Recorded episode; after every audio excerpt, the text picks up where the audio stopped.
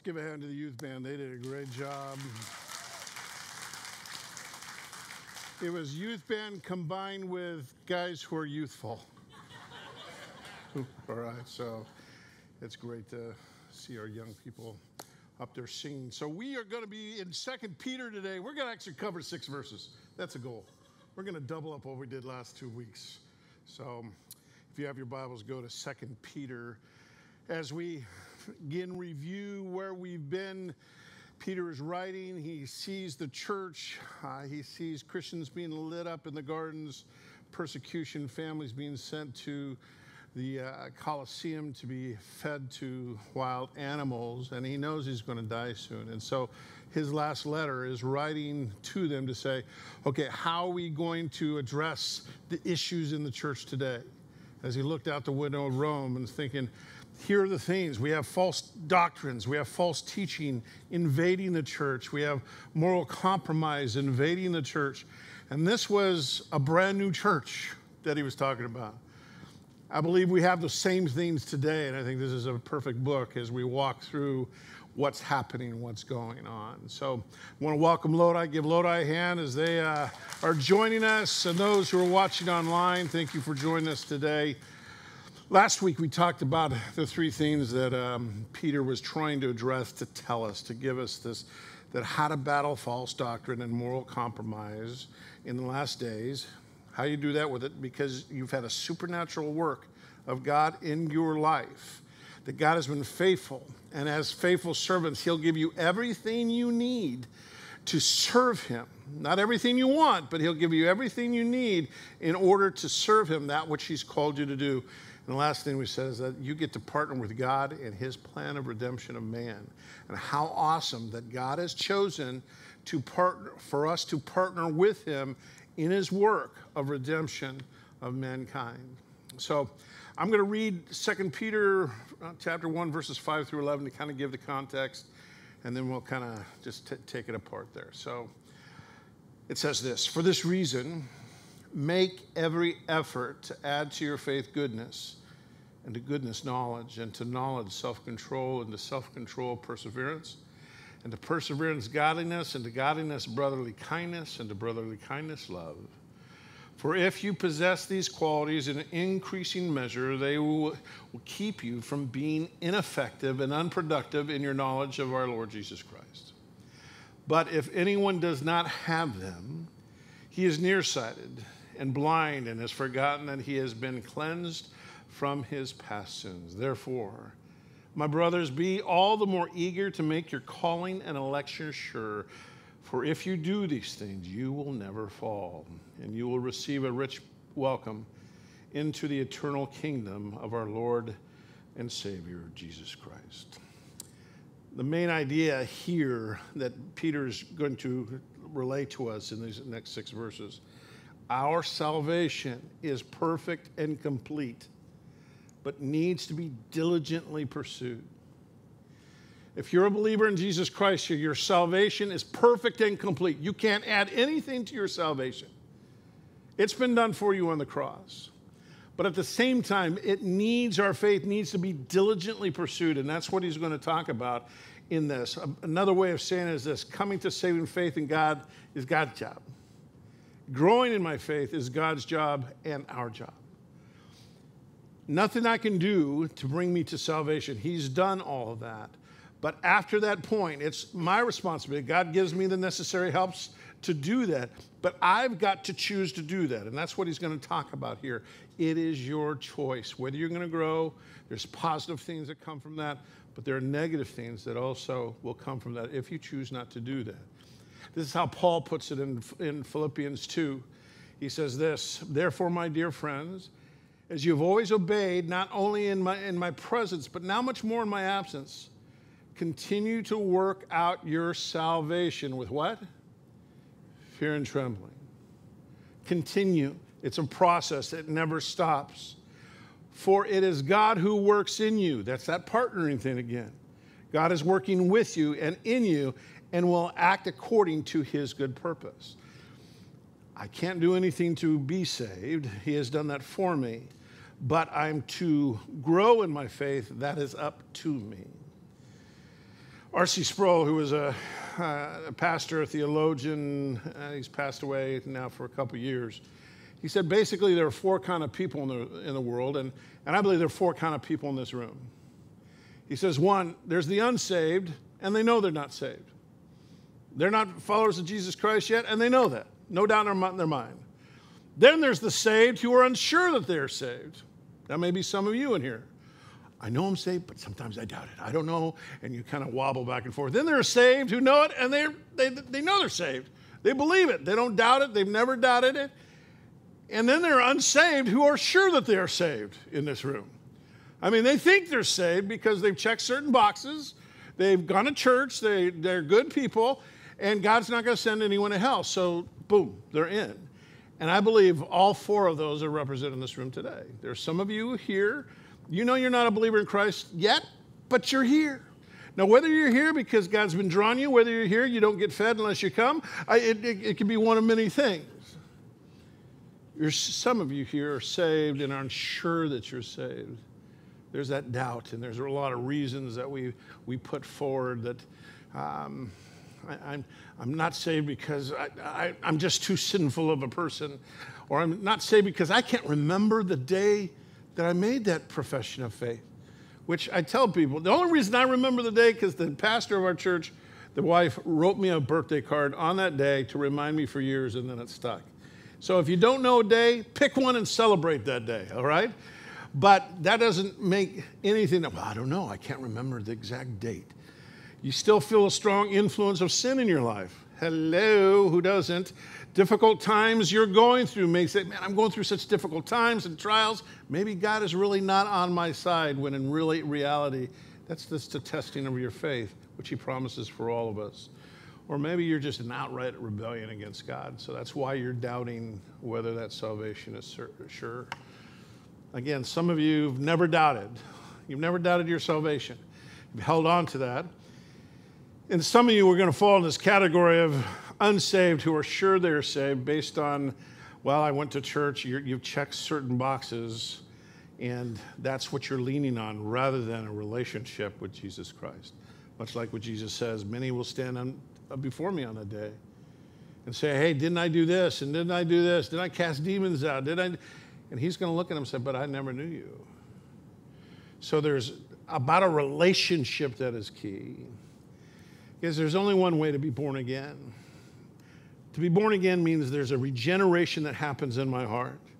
And the only way, way a regeneration of born again can take place in my heart is that God draws me, God calls me, which He did. And then upon that, He has elected me and chosen me to be His child. And upon receiving that precious gift that we talked about last week, I've received that precious gift. I've, I've, repented of my sin. He's called me to repent and pledge my loyalty to Him. And that's how I know I'm born again. There was no special prayer. I, I don't think I've led the prayer the same way anytime of helping someone come to Jesus Christ. It's not in the words, it's an action in the heart, but it was all started by God in the first place. He's the grand master, He's the grand initiator of my salvation, and He draws me into that. And now, what he is taught, Peter is talking about here, guys, understand that salvation is perfect and complete.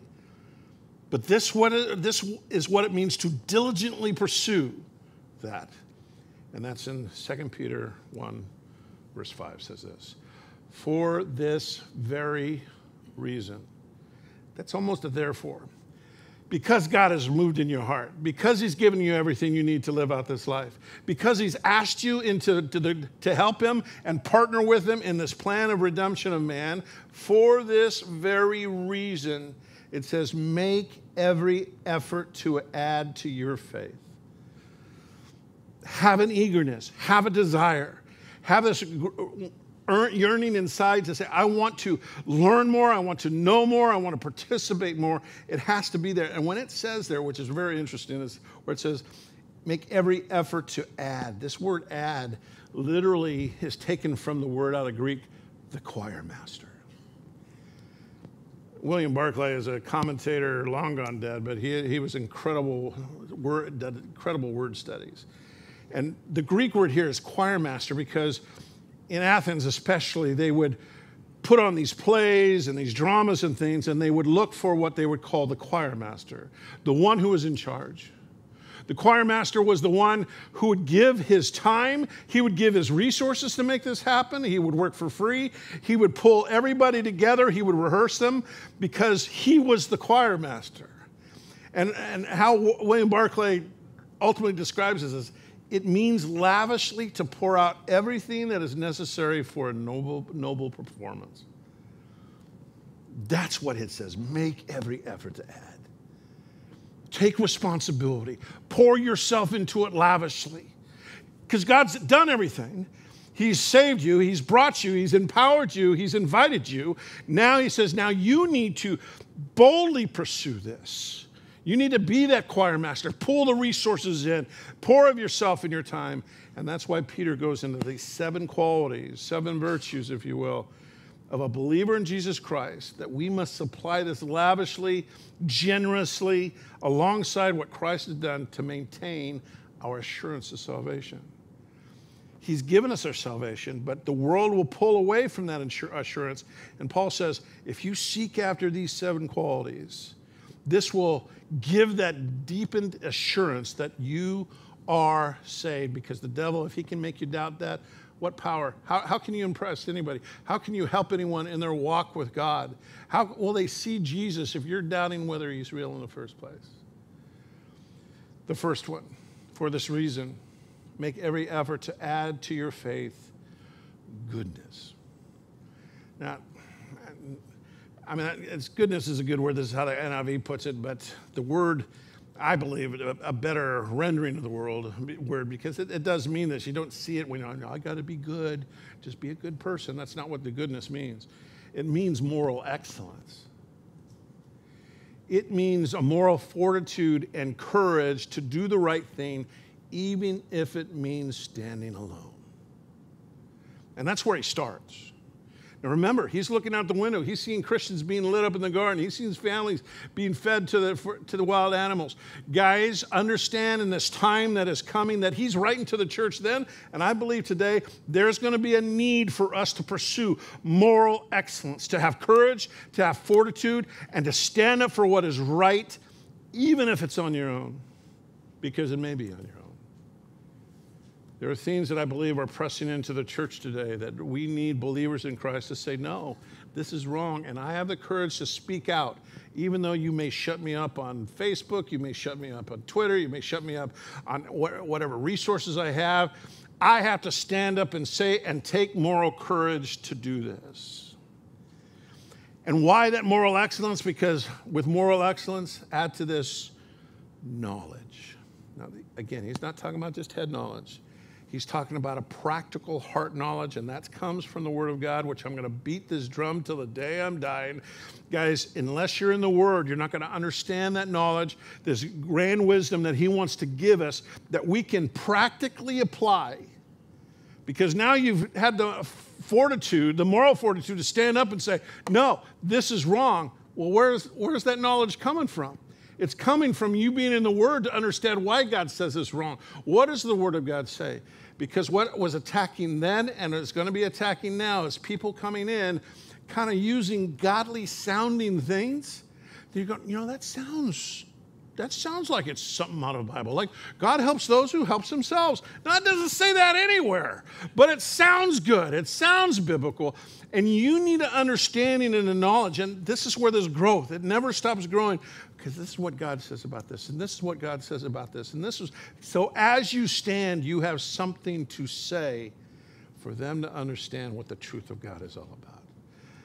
That's why Paul prays in Colossians 1 9. For this reason, since the day we heard about you, we have not stopped praying for you and asking God, I love this, to fill you with the knowledge of his will through all spiritual wisdom and understanding. And we pray this in order that you may live a life worthy of the Lord and may please Him in every way, bearing fruit in every good work, growing in the knowledge of God. Guys, you have to be in the book. You have to understand what His Word is saying to you. And so you take that moral fortitude, that moral courage, and you connect that with knowledge. And then He says the next thing, and to knowledge, self control, which literally means holding oneself in. I mean, I, I watch the Olympics. I, it's nice that I little, see little tidbits. I mean, you know, Danish had to apologize that Hungary beat our water polo team. Uh, I said, yeah, but they take out their teeth before they play. They're a different kind of group. I just, I love watching excellence because to get to that, that place, the, the sacrifice to get that to there. And that's what this self control is all about. As a spirit, as an athlete, beats his body into submission to get to that point and we're just the dynamics of I've got this all together and how the scripture would put, would put that is don't let anything control you other than God. Don't let anything else control you. Don't let money, don't let sex, don't let drugs, alcohol, job, whatever hobbies. Don't let that be the motivating factor. Let the Holy Spirit of God be the motivation, the self control, because you're going to need this. Because if you're standing up with moral courage, you've got the knowledge, then you've got to make sure you've got everything together. You're holding it all together and you're leaning on the Spirit of God. That's why it says moral excellence, knowledge, self control and then perseverance. Patient endurance to do what's right. Because, guys, the stuff that is coming, it's been coming for a while, and some of the stuff is embedded in many people's hearts that this is right, this is what God says, when it doesn't say that. And Peter knew that, and I know that today. And so it's going to take perseverance. It's going to take this I'm not giving up. And in a world that seems to be just give up, just quit, it's not worth it. Peter saying, guys, you need to persevere. Barclay on this word says this It is true virtue that a man deeply feels the things he toils against, but nevertheless despises sorrows for the sake of God. It is the courageous acceptance of everything that life can do to us, and then transmuting that of even the worst event into another step of the upward way that when you stand up and take courage, when you have this knowledge, you understand what to say, when you've been disciplined yourself, and all of a sudden the perseverance that it comes, because the attacks will be there, gonna come, promise you. Paul writing to Timothy, and the second Timothy says, guys, if you desire to live a Christ-like life, you're going to be persecuted. It's going to come in a lot of different ways. And I've said this for years, then you just need to flip that. So therefore, if I'm not being persecuted, Am I living a Christ like life in the first place? Is there anything about me that's challenging anything, or I'm just riding through to get to heaven someday? That's all. That's why I'm just waiting for that day to get to heaven and not stand for anything. Moral excellence. You need to go to knowledge. You need to go to self control. You need to go to perseverance and perseverance to godliness. This is having the right idea about God that honors Him and adores Him for who He is. That's what worship is supposed to be. Worship is not about singing all the right words and the right. I mean, I, I love good music. I love worship that leads me. But if it's not leading me in worship of our great God and adoring Him for His faithfulness to me and all that He's done for me, guys, you're going to need that. You're going to need that time where you just understand God's in control. He's the one who, who shapes things. He's the one who sets leaders in motion. And you can go, what kind of, uh, you, you put these leaders there? Yes, but that's why you need moral courage. That's why, why you need self control. That's why you need knowledge. That's why you need perseverance. You need to do this because you're going to have to worship me and understand I've got this, even when it seems like it's going cuckoo crazy.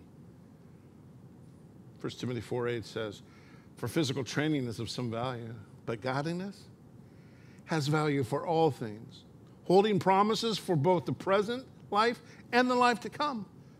When you adore God, not only are you benefiting now, He's saying you're preparing yourself for what you're going to do later in heaven.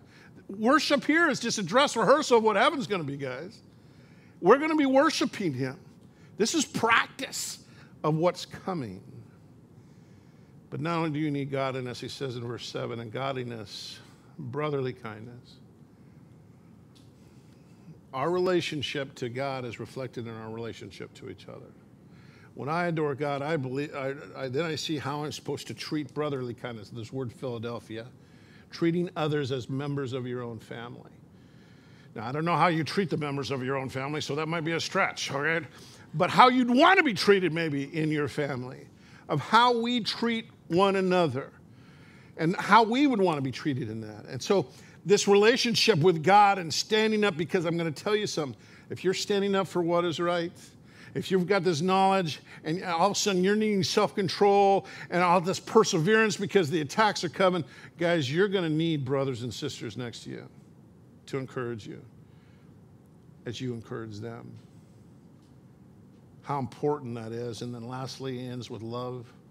This is that agape love, the sacrificial love, the selfless love that we should have not only for one another, but for those outside of the faith, that we love them. We don't, we don't say, I have to accept everything you're doing. I'm loving you for who you are. I'm loving you because God created you. And I'm going to accept you as you are, but I promise I'm not going to leave you there. I promise I'm going to encourage you of what God says and what God brings along and how we should be living as faithful brothers and sisters in Jesus Christ. These seven qualities that he's saying increase, pursue. You've already got salvation, it's perfect and complete, but you need to diligently pursue these things. And he tells us why in verse 8. He's going to give us two options here. For if you possess, he's going to go positive, negative. If you possess these qualities, the if, circled in my Bible, underlined, bolded here, all up to you. Your choice. You choose if you possess these qualities in increasing measure. This word quality means much if you possess, it, that means like owning a piece of property and these qualities, the things we just, those seven items there, in increasing measure, overflowing, it talked about, that it never stops increasing. You will never get to the end of this until the side of heaven. All right? They will keep you from being ineffective and unproductive in your knowledge of our Lord Jesus Christ. They will keep you. One of the greatest fears I've ever, I mean, ever had. I still remember my first sermon I preached at seminary. Um, and to, to this day, it is one of my greatest fears. And that is, is that I'll miss exactly what God had called me to do, that He wanted me to do, and I just didn't do it. That I chose the easier path. I chose a different path than He had set for me.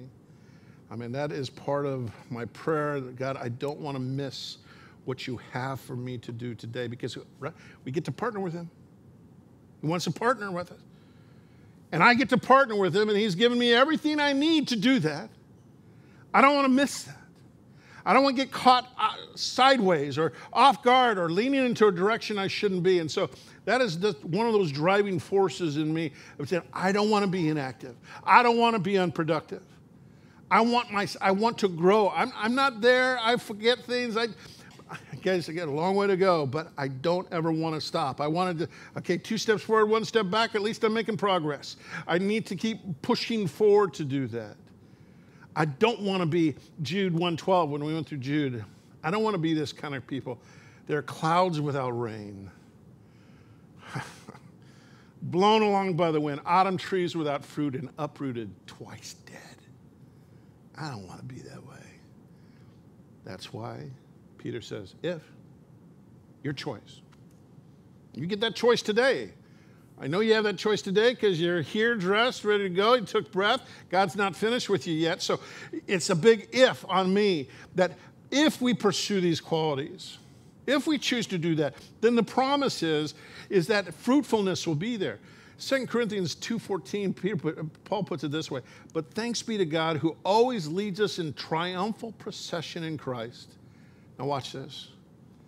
And through us, there's that partnering here, through us spreads everywhere the fragrance of the knowledge of Him. I got to ask, what are people smelling when they're around us? I mean, what are they? Do they smell anything? I mean, I, don't. you know, if you're a dude, you know, or I, I like it when somebody says, oh, I like that cologne on you. I'd, that's a nice thing. Not, you, you smell something? I mean, you don't want that. I had someone say that because I washed with a soap that had left a scent and it left a scent. I mean, I, I, I, don't really use it that much because it just doesn't go away. All right. You know, some soap goes away and you put your cologne on, that's all they smell. This was mixing. And the person was trying to be nice, but basically said I smelled like an old man. I, I, I can still remember it. It's still sitting in my. Ah, I, don't, I know I'm an old man. I don't smell like an old man. Okay. What are people smelling? when you walk by? Are they smelling the fragrance of God, that you know God? There's just something different about you. But Peter says, so if you pursue that, that's what's going to happen. But if you choose to, verse 9, but if anyone does not have them, if, but if anyone does not choose to pursue them, he is nearsighted, blind he has forgotten and he has been cleansed from his past sins. He's a, unable to discern where he's at spiritually. This is the negative part because it's all based on us. Why? He's moved in our life. He's given everything we need. He wants us to partner with him. He said, These are the qualities, these are the things you need to pursue to, get, to, to give you that assurance that you are saved. But if you choose not to, you're going to be blind and short sighted. And this thing, when it says you've forgotten, means you will receive forgetfulness. Because you failed to remember all that God has done for you. That's back getting into the Word. When I'm in the Word, I'm reminded again, and I'm reminded again of who He is and His faithfulness. I mean, I did pray to going through the Psalms, and there's a place where you drew water out of a rock and created a pool. And I just stopped and said, God, that's what I'm praying for. In this situation, in this situation, you're the God who rescued them here. You're God what brought water out of a rock and satisfied them, gave them a, a, a pool, a lake to drink from. That's the God. And when we remind ourselves, that's where the strength that we do not forget what He's done for us, but we will if we don't pursue. Verse 10 says, Therefore, my brothers, because of everything I said. What's the therefore, therefore? My brothers, be all the more eager to make your calling and election sure. To make it certain. Again, I can't do anything to add to my salvation. I, don't, I do not believe God is an Indian giver. You're saved. No, you did that. No, you're not. Yeah, okay. Now you're back. Okay, now you're saved. No, no, no. Pull it back. I don't believe that's how God operates. What I do believe is that when we choose to enact and activate not only that which God has given us, because I have everything I need, and when I diligently pursue these qualities in my life, all of a sudden, what that does, it makes the calling and election sure. It means I am, I'm in. I don't doubt that. I, and I, I honestly, I don't think I've really ever doubted my salvation. I, I don't mean that in a pride thing. That's just, I just believe God said what He said. I believe it. I'm holding on to it. Next, I'm moving on. There have been times I'm wondering, I don't know if you love me that much right now, God. I'm okay. But I have never doubted God's salvation in my life. I've just seen so much. And when I stand around and see how God's operated here and how God's operated here and watch this movement over here, it makes my calling, it gives validity to that confirmation. That's right. What I did in that college library with Mike and praying to receive Christ, that was that was the day that he called me. And the result of my diligence is not salvation. It's stability, it's youthfulness and fruitfulness. When I diligently pursue those things, it's not saying, okay, I'm adding to my salvation. I can't add anything to my salvation. What it is saying, that salvation is real. Look, I'm useful, I'm stable, I, pr- I produce fruit because it's a natural thing that comes out of my life when I apply pr- and, and pursue those things as something that I, am gaining moral courage and I'm gaining more knowledge and I'm gaining self control and perseverance and godliness and brotherly kindness and love. Those are just assurances and the fruitfulness. And I see, God, you are so awesome. What you did in that college library is still true today. Therefore, my brothers, be all the more eager to make your calling and election sure. For if you do these things, you will never fall. He's not talking about sinfulness, all right? That's why we have repentance. That's why we ask forgiveness for sins on a regular basis. I will never fall in that which God has given me because my, I have assurance.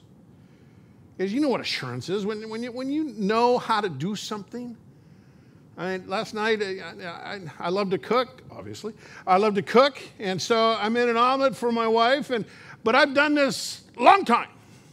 And I'm very, very secure in my omelet making skills of how to make a good tasting omelet because I've done it many, many times. There's an assurance there. I don't have to think, okay, how do, do I crack the egg?